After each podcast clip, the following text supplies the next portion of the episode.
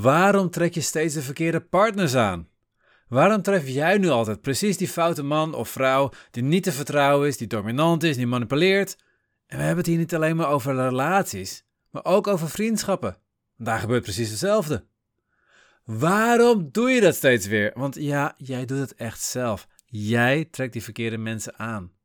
En in deze podcast leer je waarom je dat doet, hoe dat werkt en natuurlijk hoe je jouw ideale partner aantrekt. Hey hallo, Bas van Pelt hier. In deze podcast wil ik samen met jou kijken hoe je vrij kunt leven. Los van stress en oude patronen. Hoe je de mooiste versie van jezelf wordt en jouw ideale leven creëert. Wat als je steeds een verkeerde partner aantrekt?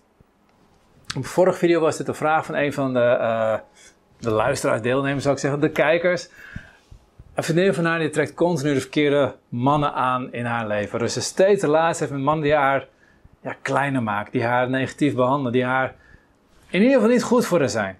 En haar vraag was, hoe kun je zorgen dat je de juiste mannen aantrekt? Nou, dat gaan we hebben in deze video. Het gaat niet alleen over de ideale man, het gaat ook over de ideale vrouw of de ideale, wat jouw voorkeur dan ook is. En het grappige is, het gaat niet alleen over relaties, het gaat ook over vriendschappen. En het gaat zelfs over werk. laat eventjes focussen op die relatie. Want waarom trek je de verkeerde persoon aan? Eerst moet je natuurlijk even weten wat is de verkeerde persoon. En dan moet je dus ook weten wat is de juiste persoon. Daar gaan we aan het eind van de video op in. En dan leer ik je ook hoe je het op juist nu voor elkaar gaat krijgen.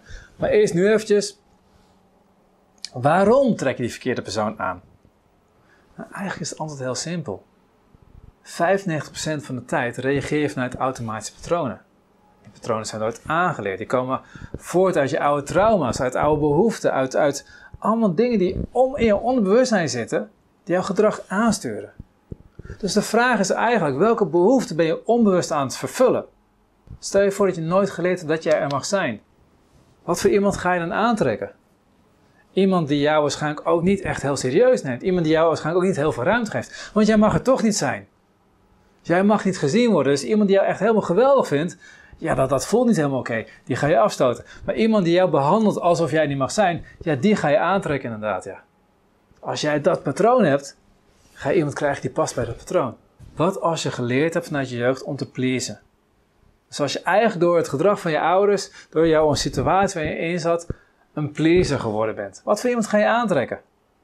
Iemand die het fijn vindt als voor hem gezorgd wordt. Iemand die fijn vindt dat jij hem pleest. En niet iemand die voor jou gaat zorgen. Sterker nog, als iemand juist heel erg voor jou gaat zorgen, voelt het waarschijnlijk zelfs alsof iemand er dichtbij komt, alsof het niet, niet lekker voelt. Je hebt geleerd te pleasen, je hebt geleerd te geven, je hebt niet geleerd te ontvangen. Ontvangen voelt niet gemakkelijk.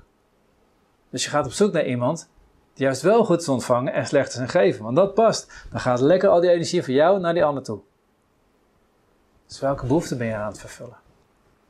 Als je een heel onveilig gevoel hebt meegekregen.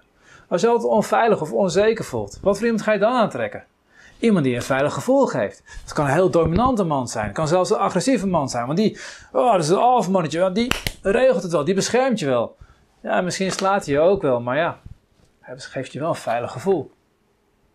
Misschien wel een ontzettend narcist. Die geeft je ook een veilig gevoel in eerste instantie. Want die is zo geweldig. Dan moet jij wel veilig zijn.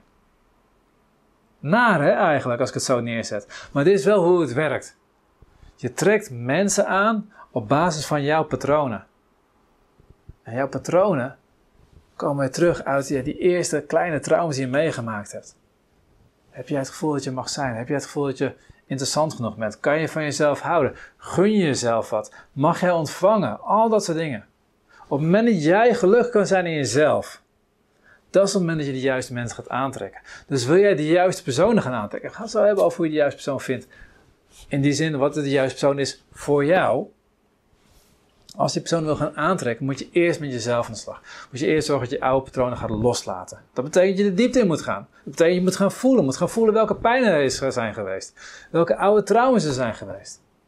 Dat is een traject. Dat ga je misschien niet in je eentje redden. De meeste mensen hebben daar hulp bij nodig. En waarom heb je er hulp bij nodig?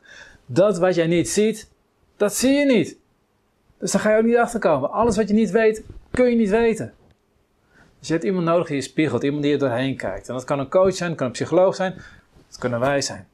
Als je met ons direct aan de gang wil, joh, kijk even hier op, deze link. Als je aanspreekt, maak je een afspraak. Ik weet dat, dat mijn collega's momenteel weer meer ruimte hebben, dus daar kan je vrij snel terecht. Dus als het je aanspreekt, is dit het juiste moment om ook een afspraak te gaan maken.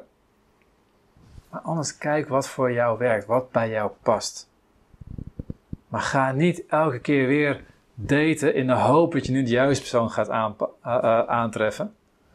Want als je steeds weer hetzelfde doet, maar een andere uitkomst verwacht, dat is het toppunt van, van idiocy. Dat is het toppunt van, van achterlijkheid, zou ik bijna wel zeggen. En dat is tegelijkertijd wat wij allemaal continu aan het doen zijn. Want we blijven hopen. En hoop is mooi, maar veranderen is beter. Nog één oefeningetje die je meteen zelf thuis kunt doen. Als jij jouw ideale man of ideale vrouw of ideale wat voor partner dan ook wilt aantrekken. is eigenlijk heel simpel. Wat is je visie op je ideale relatie? Weet jij wel wat de ideale relatie voor jou is?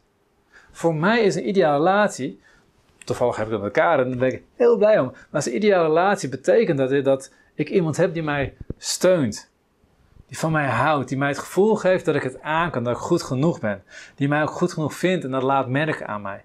Maar tegelijkertijd iemand die mij stimuleert, die ook tegen me zegt, Bas, jij kan nog meer, er is nog meer mogelijk, kom op, ga ervoor. Die me af en toe even spiegelt, eventjes tegen me ingaat, hey, even nou niet zeuren, maar dit moet ook even beter. Die ook bepaalde dingen niet accepteert van mij. Dat als ik een zootje van maak, thuis, mijn leven, op wat manier dan ook, die me even tot de orde roept ook. Ook dat heb ik nodig. Maar vooral heb ik nodig iemand die in mij ziet waar ik toe in staat ben. En die daar zo sterk in gelooft dat ik er ook in ga geloven. Iemand die mij naar een hoger plan tilt. En die door mij ook naar een hoger plan getild wilt worden.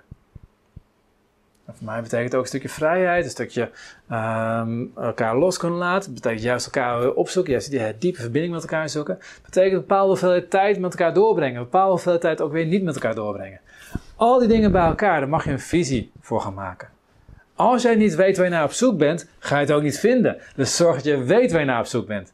Als je precies weet wat je visie is en dan kom je een man tegen en denk je van, nou, ja, hij lijkt wel leuk, maar hij past totaal niet bij mijn visie. Mooi, wegwezen. En er komt een vrouw tegen en denkt van, oh, ik twijfel in het begin eventjes, maar nu ik het beter herken, ze past precies bij mijn visie. Mooi, dan weet je meteen dat je goed zit. Zorg dat je visie helder hebt. Ga een vision board maken. Gewoon een groot stuk papier. En ga er foto's in plakken, teksten bij schrijven, quotes gebruiken van wat is jouw ideale relatie. Is dat dat je continu op elkaars lip zit? Is dat je veel gaat reizen met elkaar? Is dat je elkaar steunt? Dat je elkaar tot grote hoogte tilt? Of is dat je juist lekker klein, lekker rustig, voorzichtig samen ergens ver weg zit van de grote massa en alles? Maar wat is jouw ideale relatie? Welke sfeer is er tussen elkaar? Hoe vaak zoek je elkaar op? Als je gesprek hebt, wat voor gesprekken zijn dat? Voor mij is humor heel belangrijk. Wij kunnen echt volledig slap liggen om de meest gekke ideeën. Ze laatst zat te, te filosoferen. Karen die, die uh, zit nu te kijken of ze misschien voor zichzelf wil gaan beginnen of niet. En dus hadden ideeën over bedrijfsnamen. En dan kwamen echt de meest flauwe uh, alliteraties kwamen eruit. En hebben echt gewoon 2,5 uur, uur echt helemaal slap om gelegen. Dat ik denk dat als mensen er naast zich gezeten hadden die het geluisterd hadden, het echt vreselijk irritant hadden gevonden. Dan denk ik van, waar lachen die twee nou om? ik vind dat heerlijk. En ik wil dat kunnen delen. Dus ik heb gelukkig iemand gevonden die me net zo slecht gevoel voor humor als ik heb. En we vinden het heerlijk met z'n tweeën. Want kinderen kunnen het gelukkig ook hebben. Ik wil gek kunnen doen. Ik wil, ik wil vrijheid en tegelijkertijd wil ik geborgenheid. En ik weet in welke mate ik die vrijheid wil en in welke mate ik die geborgenheid wil. Ik heb erover nagedacht, ik ben ervoor gezet, ik ben er gaan, gaan zoeken in mezelf. En ik heb het gevonden en in mijn relatie ben ik steeds meer aan het afstemmen van hey, wat is nou het ideale stuk, wat is onze ideale visie die wij samen op onze relatie hebben en hoe kunnen we dat realiseren. Dit was de podcast voor deze week. Ik ben heel benieuwd wat je van deze podcast vond. Geef in je app even een duimpje omhoog en laat een review achter. En als je een Android-telefoon hebt, dan hebben de meeste apps geen review-mogelijkheid. Ga dan naar de link in de beschrijving bij de podcast en laat daar een review achter. Ik vind het super als je dat doet, want je helpt ons enorm op die manier om meer mensen te bereiken. Tot de volgende keer en op jouw vrije leven.